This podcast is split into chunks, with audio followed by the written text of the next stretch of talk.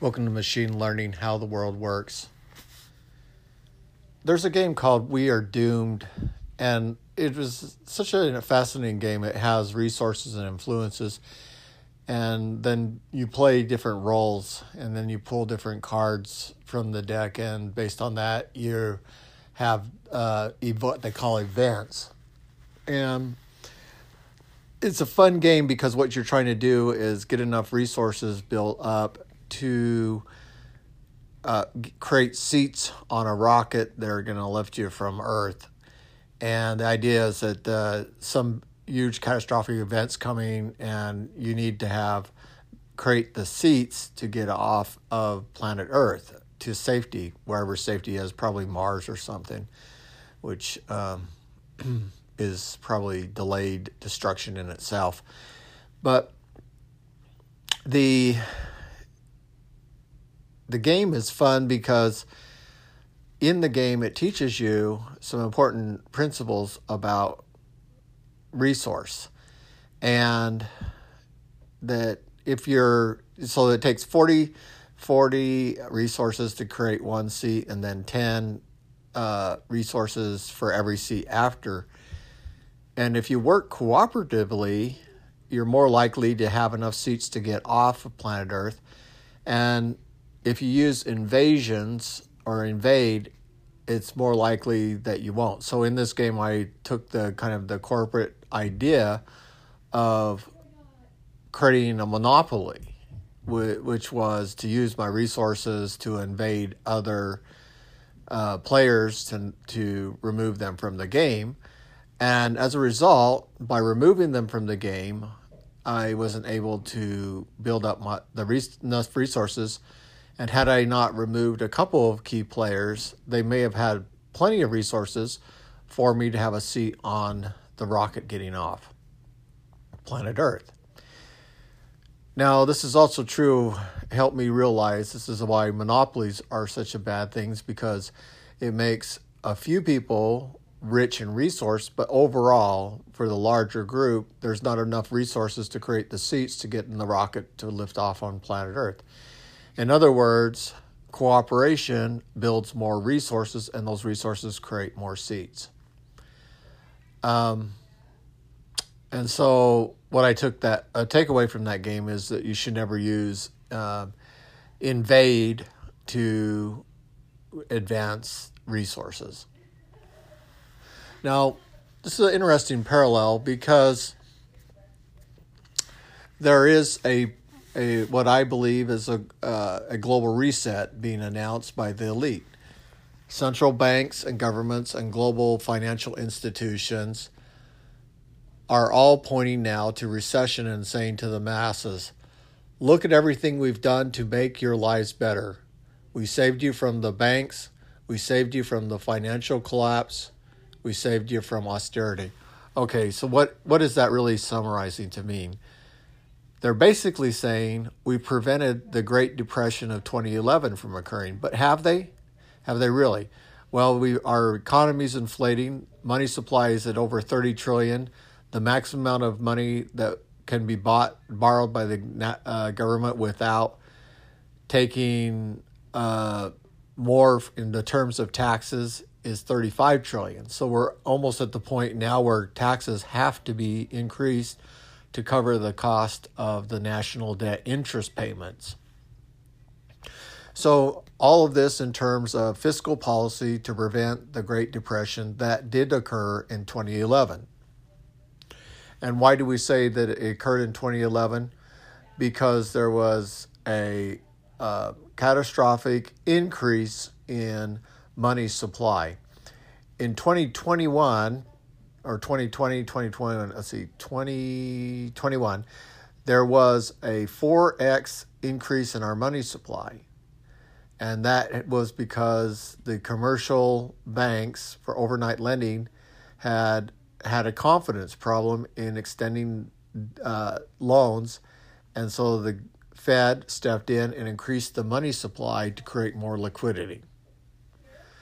So rather than let bad investments liquidate and uh, good investments continue forward, in the game, like in terms of resources, instead, what we did is we let bad resources continue to survive in the form of bailouts, which were transferred to uh, payments by the taxpayers.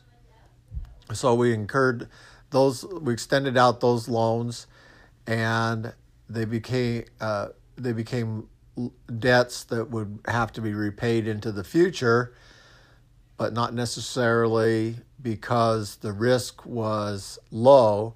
We extended these loans out with the risk being very high. And what is the great fear of the Great Depression?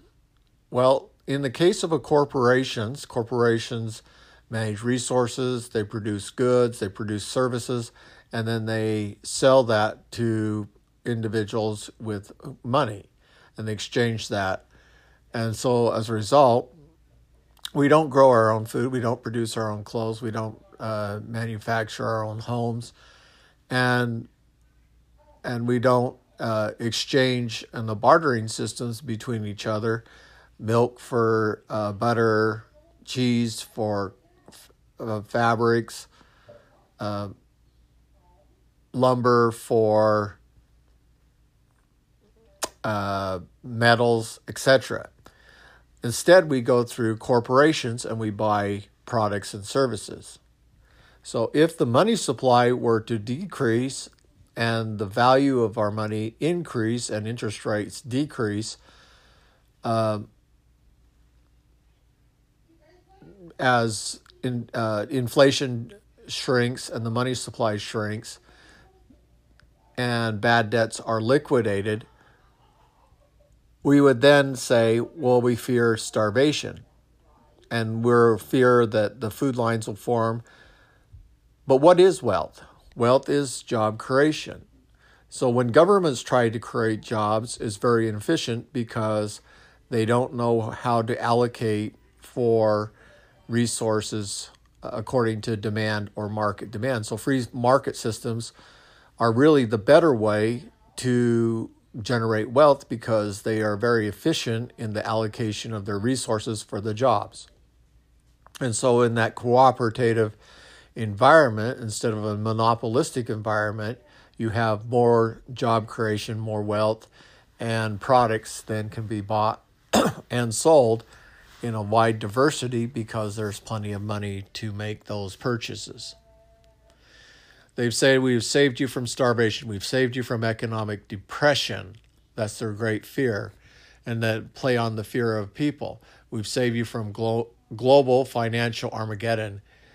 Uh, I that that's the 1.1 quadrillion dollars of derivatives.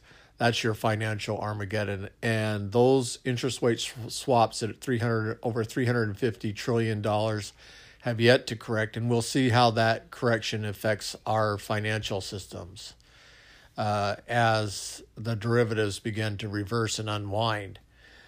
Without us, you would have been in a gutter a long time ago. Without us, you would have been jobless, homeless, and penniless. It was one of my great fears in the in the banking systems and the mortgage-based systems, as we saw in 2008, how millions of homes were taken, some of them legally, some of them illegally, uh, by banks, and it created a confidence or a perception in my mind that what was the governing factors that were preventing banks from taking people's homes.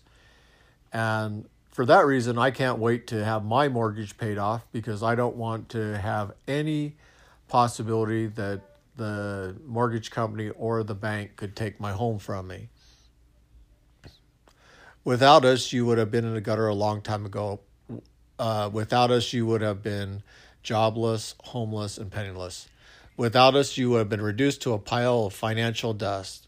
Without us, you would have been starved to death. Without, without us, you would have been working for pennies. So, the question that there that I have is have we been reduced to a third world country in terms of our buying power?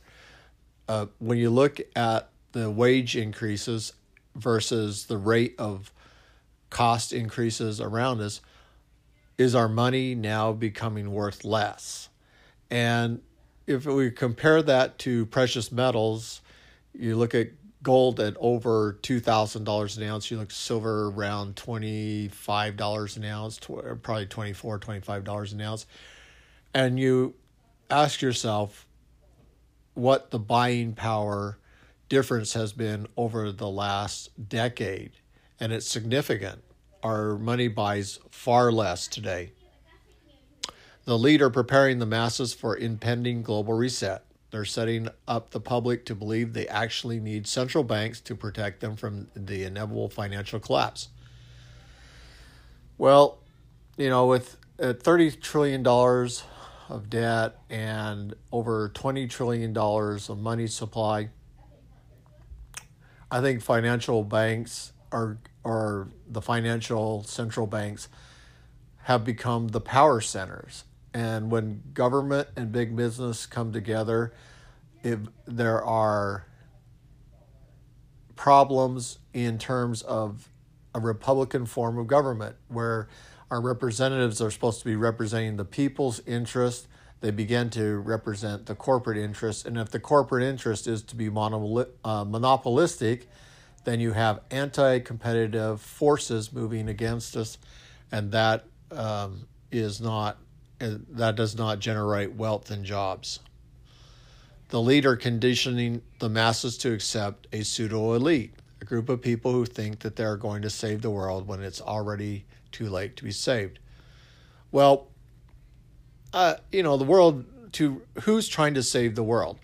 Okay, if we return back to clean water, cheap energy, and low taxation and low government influence, like the Anti Federalists did, the world doesn't need to be saved. It will begin to operate very efficiently. But if you're in a world with big government, strong centralized banks like the Federalists wanted, and uh, large government where maybe two thirds of the employees are government workers, then you're going to have shortages because everything becomes very socialized, very controlled, controlled and very monopolistic. The lead have already admitted they have no idea how to fix the current economy.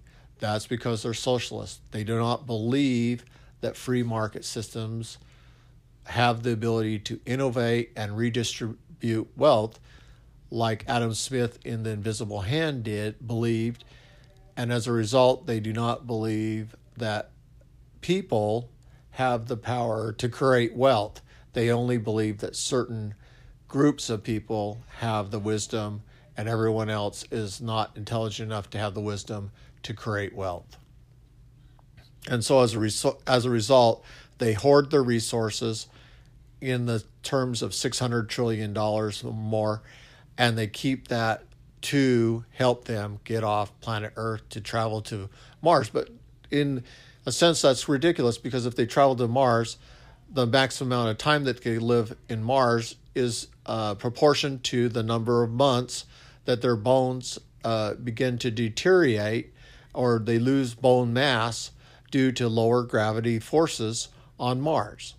And so uh, at some point, they will suffer the effects of osteoporosis, and their goal to get off Earth will end with impending destruction on Mars. So that solution is not a viable and feasible solution long term. So the only solution is to stay on planet Earth and to cooperate and build resource. And they haven't seen that vision yet. But it's not as if they haven't been warned. They have been warned, and the data suggests that there are plenty of resources, in fact, an unlimited amount of resources on planet Earth. Um, the global financial system implodes and global economy reverts back to the Stone Age. Well, why would you do that? You know, it almost seems like uh, the case of pending dis- destruction on Earth why would you want to go back to the Stone Age where the there are many haves and there are mostly have-nots, and as a result of the resource shortage, now you have um, exclusiveness. Why would you want to go back to that that environment? Um,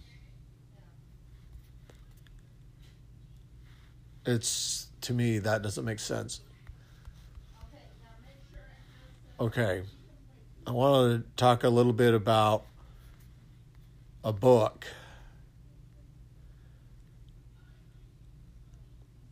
Um, called The Ultimate Resource 2.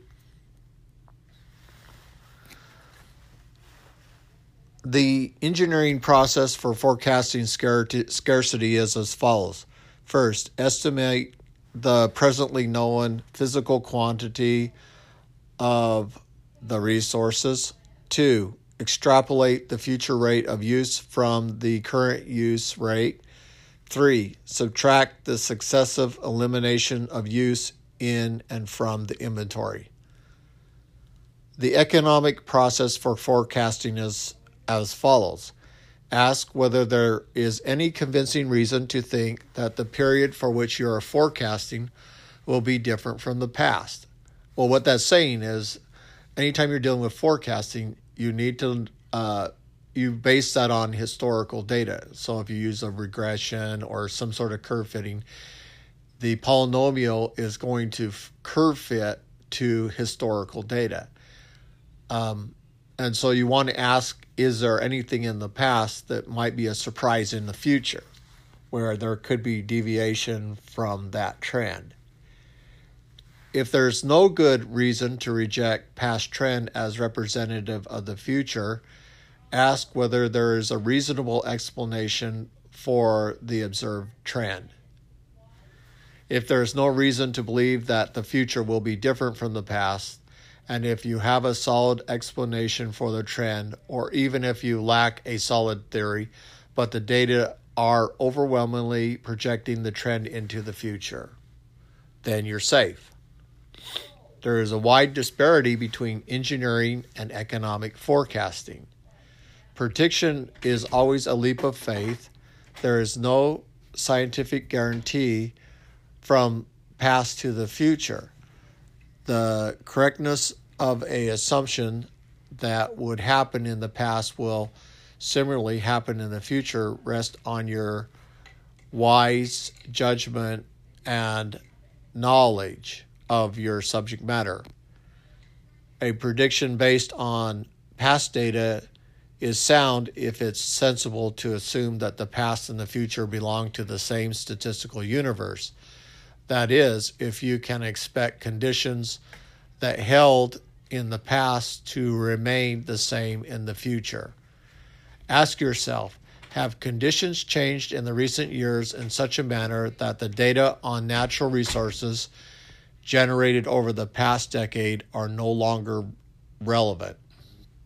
Okay, so we've been talking here a lot about making predictions uh, uh, uh, into the future about resources based on data. And at the same time, we say that prediction itself is a leap of faith. And largely, we're talking about when we say leap of faith, confidence in deviation from the historical trend.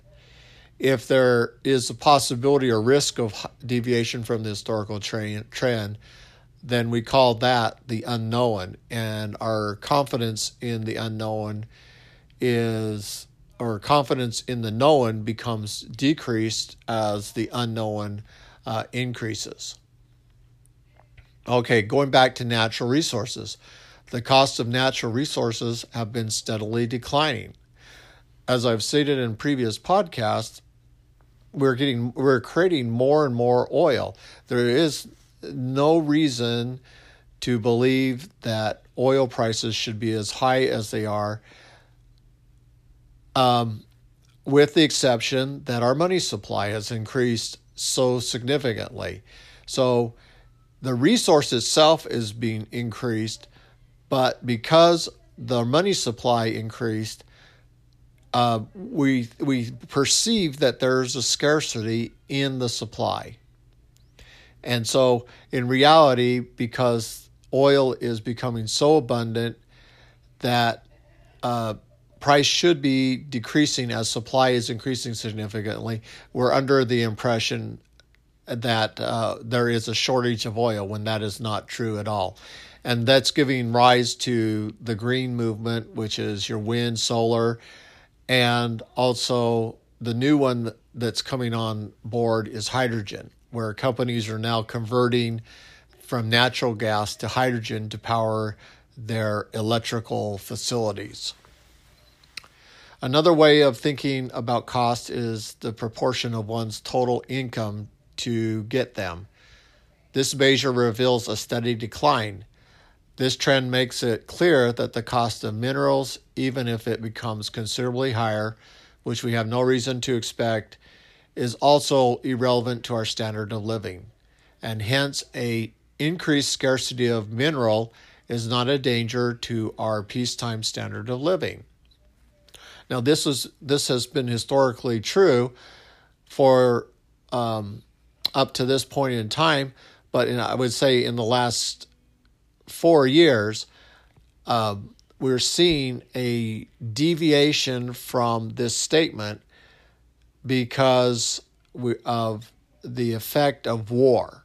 And war and inflation move together. So, war and during periods of high warfare, you're going to have periods of high inflation. So, that would imply that we are fighting with Russia because our inflation is increasing because they are at war with Ukraine and that is having an effect on our economy. World resources do not go down; they even um, they will go up. The anti-intuitive conclusion is that even as we use coal and iron and oil and other resources, they are becoming less res- less scarce. Well, yes, anything that is being consumed in great amounts becomes less scarce because of scale, uh, uh, mass of scale. And so we can conclude that there is more oil, there is more coal, and there is more iron that is being mined. Now, the thing that would cause a, a perceived reduction in that would be that um, there are quotas and regulations put in place to block the overproduction, things like NAFTA and CAFTA, and um, that those are those artificial barriers are creating a monopolistic effect in a, in that they're reducing competition for those resources, so those resources are not being developed as much or produced as much. As soon as information about the impending scarcity becomes known and accepted, people begin buying the commodity. They bid up the present market price until it reflects the expected future scarcity. In 1973, the Japanese overreacted to the OPEC uh, supply manipulation of oil. The Japanese, and above all Japanese officialdom, were seized by hysteria in 1974 when raw material shortages were cropped up everywhere. They bought and bought and bought iron, copper, pulp, sulfur, and coke coal. Now they are frantically trying to get out of the commitments to take delivery and have slashed raw material imports nearly in half. So again, it created a, a mania, a hysteria, a panic and overbuying. Even so, industrial inventories are bulging with high priced raw materials. Japan paid heavy for its blunder. Mineral resources will not rise in real price, but only adjust for inflation. So that's where I'm pointing my finger right now is at inflation. The prophecies of limits to growth are falsified Increasingly, China attempted to control growth, resulting in millions starving.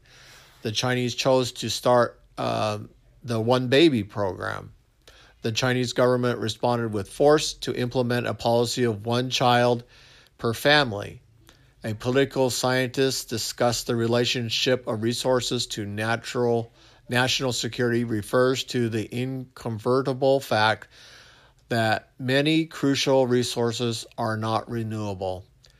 The assumption of finiteness indubitably misleads many scientific forecasters because their conclusions follow inexorable, inexorably from the assumption.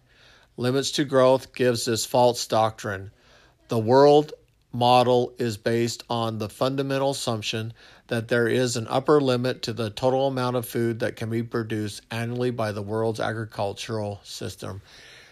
John Maynard Keynes. And that's just a big fat lie. There is so much uh, food production in the world.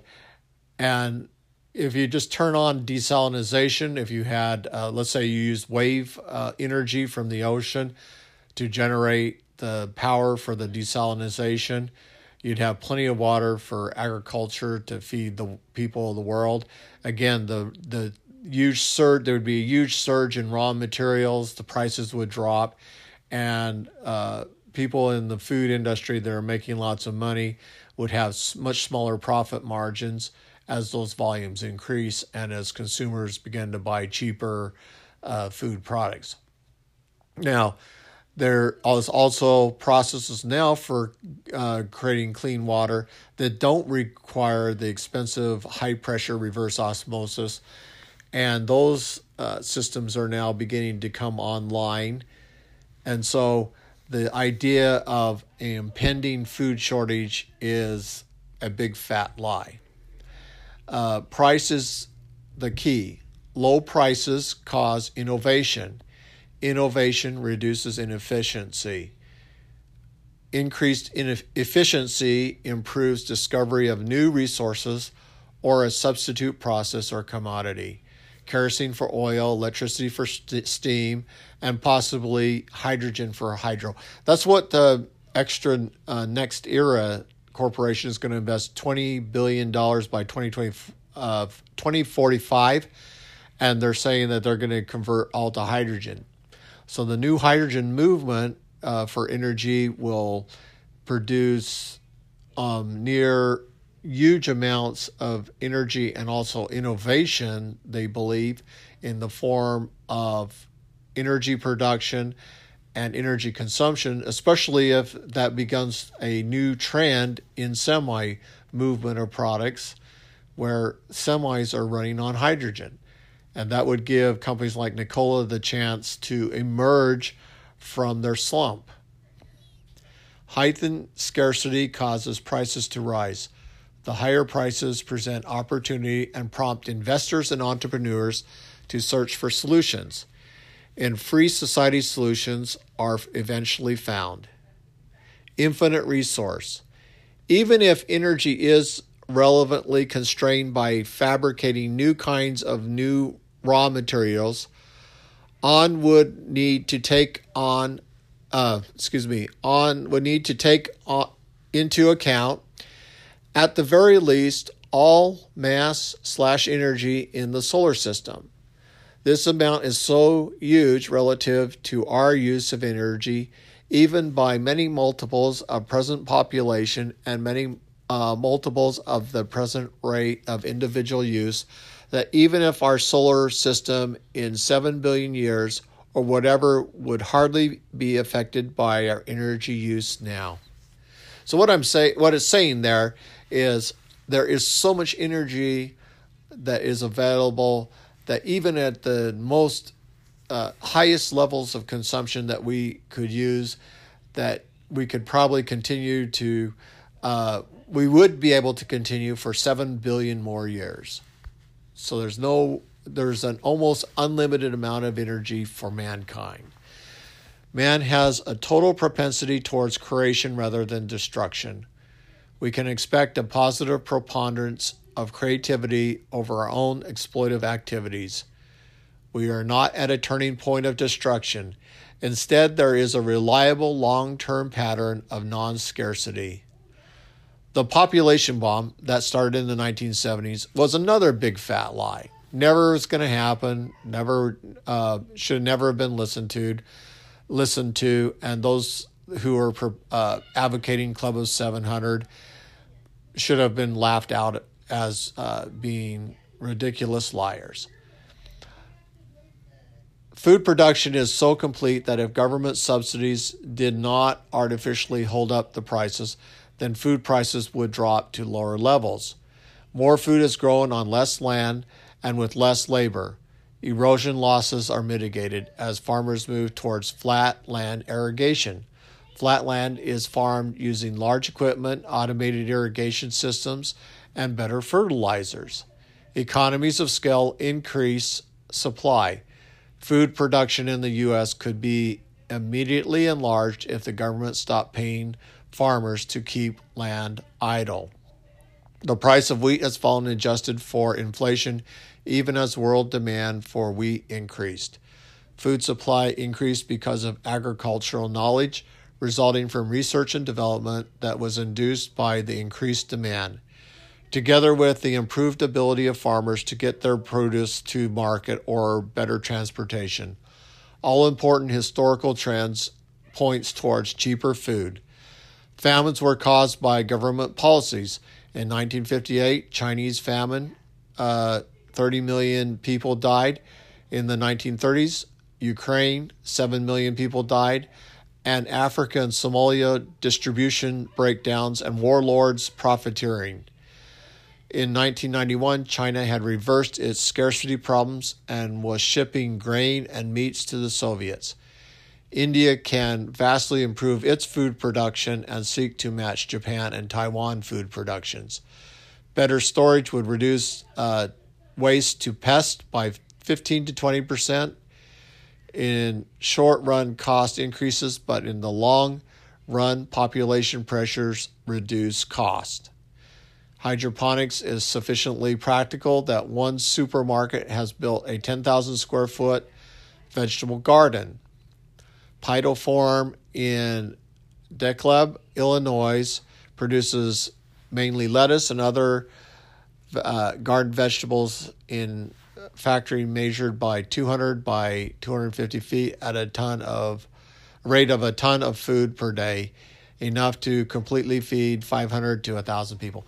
You know, there's some cities that are building these huge gardens. Uh, they're mechanically operated, and they produce. Uh, they can produce lettuce. They can produce fruits, and they can sell those, or it can be a part of the community living, where people can enjoy those produce without having to go to the supermarket. So their own food production in big cities.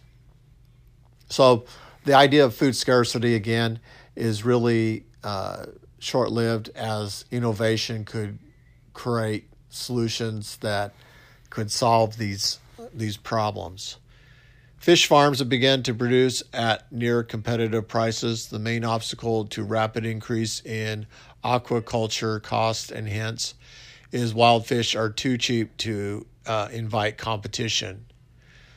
Well, yeah, but there's been some problems in the world's oceans, and as a result of that, uh, private fish companies have become more popular because it believes that it's uh, acquire quality fish, and uh, that's to be disputed or uh, debated whether that's true or not. We believe too much bad news. We need to have more faith in free markets and innovation. Land is almost irrelevant to food production. The sharp rise in the 1970s provides an illustrative case history of government intervention in the energy market.